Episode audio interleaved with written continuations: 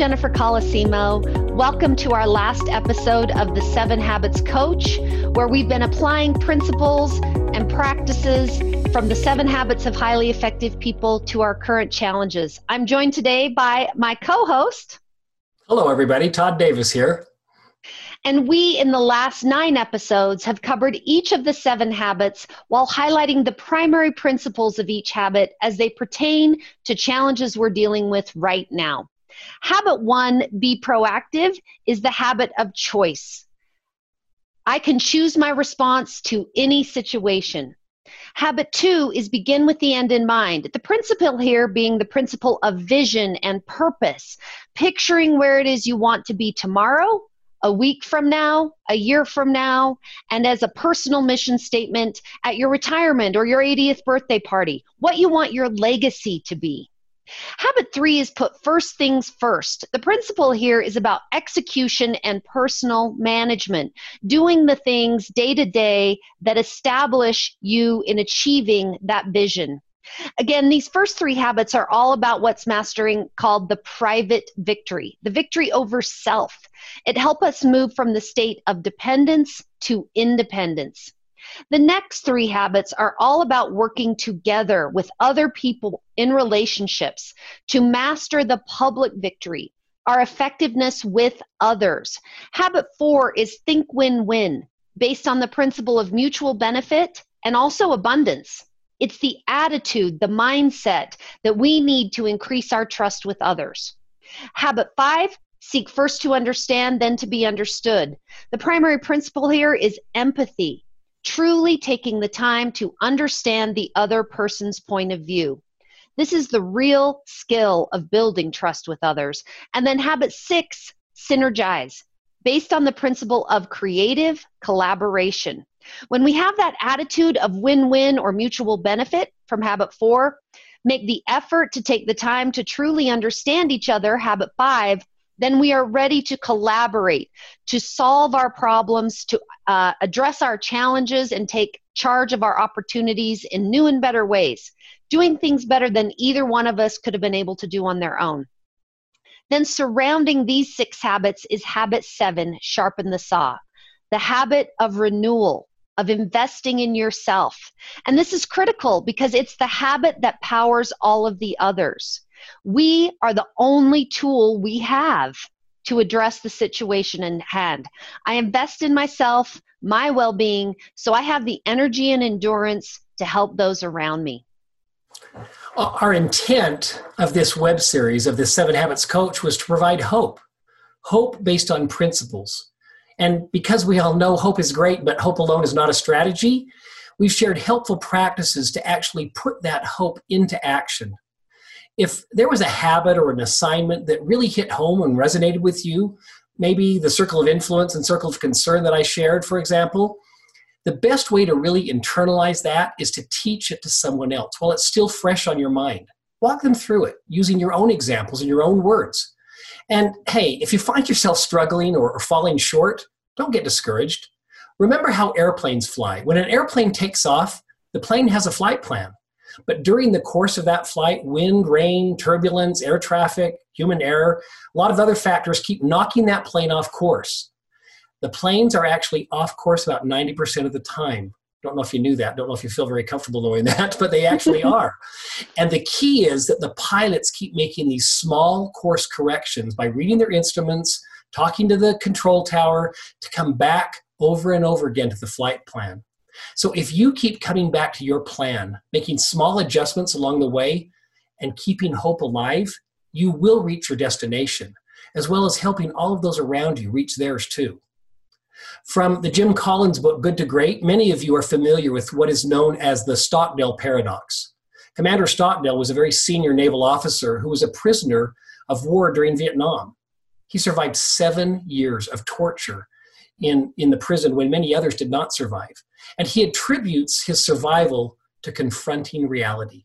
Not being pessimistic, because there were those who were pessimistic, said this is we're never this is never going to be over, this is the worst thing in the world. And he said they died. They died because they gave up. But he also said not be naively optimistic.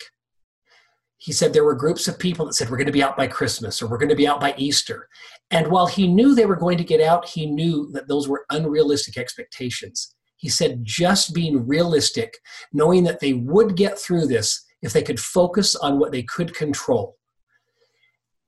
This was the power of being realistic, not being pessimistic, not being overly optimistic, but just being realistic, knowing that we won't be here forever and we will get out. And that realistic belief is a very helpful way of seeing things right now, or at least we hope it is and has added some value to you. Those are the glasses we encourage you to put on. We are undoubtedly in challenging times. Most of us are dealing with some level of difficult situations, and frankly, some of them are heartbreaking. And it won't be over, even if parts of it are over. This won't just end next week, or maybe even next month, or in the next several, but it will eventually be over. And how we deal with the challenges we're currently faced with and actually contribute to helping others ourselves during this time is what's most empowering and helpful to focus on. It's our hope that the seven habits principles and concepts we've shared with you over the past nine episodes, along with those suggested practices, will do just that. The American philosopher William James said, Act as if what you do makes a difference. It does. Remember, we can all choose our response to any situation. This last video we're going to show you is such a great reminder of just that. It's called Carry Your Own Weather. Monday morning, and it's raining. A gray, melancholy day. On a day like this, maybe we can be excused for feeling gray and melancholy ourselves. We get into a mood, and the whole day seems to go badly. Don't you feel better when the weather outside is great? But what if you could carry your own weather within you? What about the social world we live in? Don't you feel better when you're treated better? That's being reactive to what we could call the social weather, the social culture. When you carry your weather with you, you can choose to be consistent regardless of how people treat you. That's what it means to be proactive. Being reactive is the opposite of being proactive, not taking responsibility for our own life. You always see yourself as a victim of the weather, of your moods, of someone who has it in for you. Habit one is based on the principle that your life is the result of your own decisions, not your conditions not what's happening around you. That's why habit one is so foundational, so basic. Unless you practice habit one, you can never practice the other habits of highly effective people. Years ago, I was doing research in a library in Hawaii. While thumbing through a book, I came across an idea that changed my whole outlook. The author said something like this between what happens to us, that is the stimulus, and our response is a space. In that space lies our power and our freedom to choose our response. And in those choices lie our growth and our happiness. This insight sunk deep into my heart. Even in the midst of challenging circumstances, we have this exhilarating power to choose how we will respond. For instance, the great Viktor Frankl, the Jewish Austrian psychiatrist imprisoned in the death camps of Nazi Germany during World War II, experienced unbelievable indignities and tortures. He was raised to believe that you are basically a product of your childhood. But while he was in the death camp, he began to observe some very interesting things. Different people reacted differently to the same circumstances. He himself experienced terrible things. Some of his own loved ones were killed. One day they stripped him, put him under lights, and performed experiments upon his body.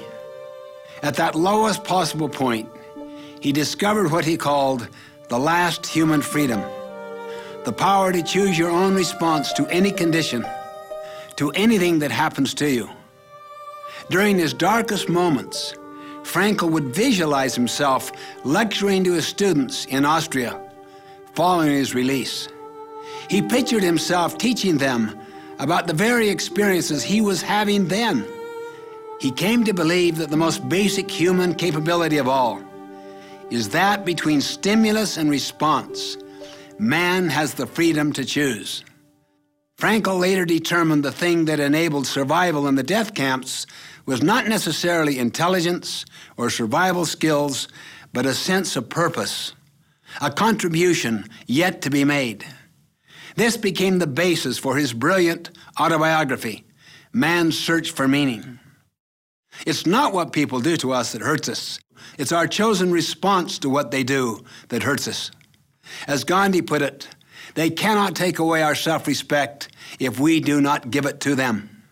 We must simply never build our emotional life around the weaknesses of other people. Otherwise, we give them permission to continue to mess up our lives. We give our future away. Several years ago, I was making a presentation on this subject of proactivity, and a woman stood up in the middle of my speech and started to give a speech on her own, spontaneously. She was filled with explosive learning and excitement. You could see in her eyes, her gestures, her body language. And then she sensed the inappropriateness of what she was doing. She sat back down. I could hardly wait until the break to talk to her. What happened to you? I asked. She shared her story. She said, I'm the full time nurse to an extremely miserable man. He doesn't even acknowledge me, let alone show me any form of appreciation.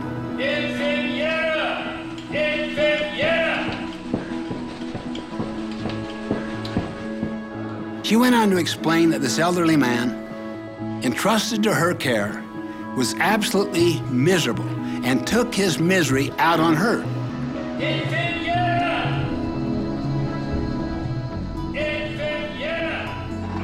She was becoming more and more depressed and hated the thought of going to work each day and facing this irritable man.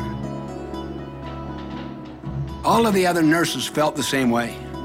They talked even of his demise, wished for it, hoped for it while they were taking care of him. Then she said something to me. For you to stand up there and suggest that I am choosing to be miserable was almost too much. But then, listening to you, I suddenly realized that I do choose to be miserable.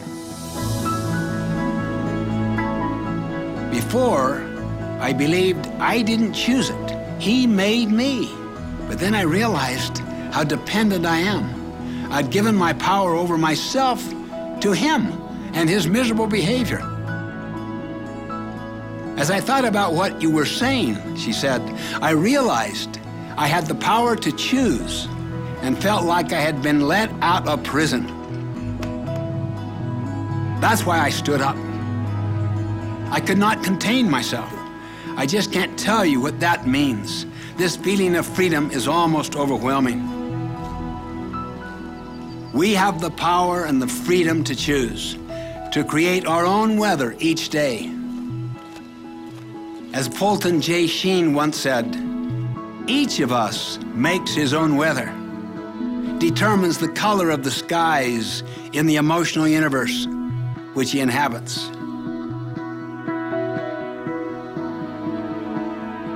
As you saw in the video and the models that we, we see in the video, the principles that are found in the seven habits can help in many difficult situations, in even the most difficult situations, including the one we find ourselves in now. Thank you for joining us. Be safe. Thanks, everyone. If you'd like more resources to apply these concepts, please visit us at franklincovey.com slash seven habits tools.